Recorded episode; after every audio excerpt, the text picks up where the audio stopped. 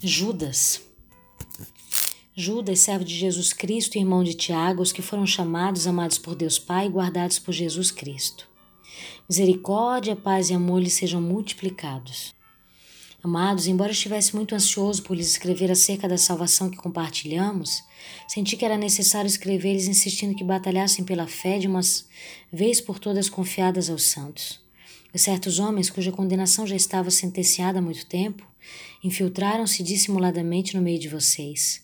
Estes são os ímpios e transformam a graça de nosso Deus em libertinagem e negam Jesus Cristo, nosso único soberano e Senhor.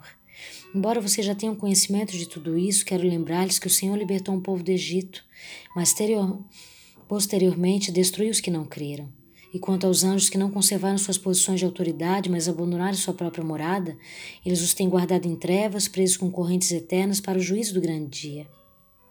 De modo semelhantes a este, Sodoma e Gomorra e as cidades em redor se entregaram à moralidade e a relações sexuais antinaturais. Estando sob o castigo do fogo eterno, elas servem de exemplo.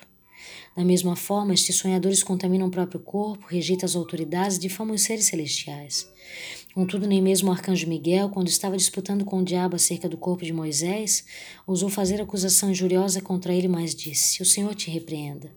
Todavia, esses tais difamam tudo que não entendem, as coisas que entendem por instinto, como animais irracionais, nestas mesmas coisas se corrompem. Ai deles! Pois seguiram o caminho de Caim, buscou do lucro, caíram no erro de Balaão e foram destruídos na rebelião de Corá. Esses homens são rochas submersas nas festas de fraternidade que vocês fazem, comendo com vocês de maneira desonrosa.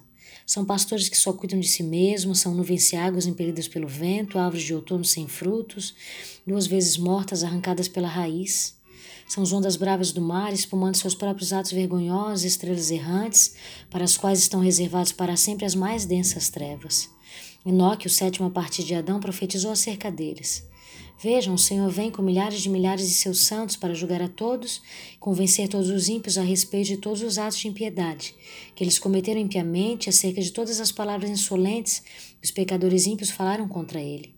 Essas pessoas vivem se queixando, descontentes com a sua sorte e seguem os seus próprios desejos impuros. São cheias de si e adulam os outros por interesse. Todavia, amados, lembre-se de que foi predito pelos apóstolos do nosso Senhor Jesus Cristo. Eles diziam a vocês: nos últimos tempos haverão zombadores que seguirão os seus próprios desejos impuros. Estes são os que causam divisões entre vocês, os quais seguem a tendência da sua própria alma e não têm o Espírito. Edifiquem-se, porém, amados, na santíssima fé que vocês têm, orando no Espírito Santo, mantenham-se no amor de Deus, enquanto esperam que a misericórdia de nosso Senhor Jesus Cristo os leve para a vida eterna. Tenham compaixão daqueles que duvidam, a outros salvem, arrebatando-os do fogo, outros ainda mostrem misericórdia com temor, odiando até a roupa contaminada pela carne.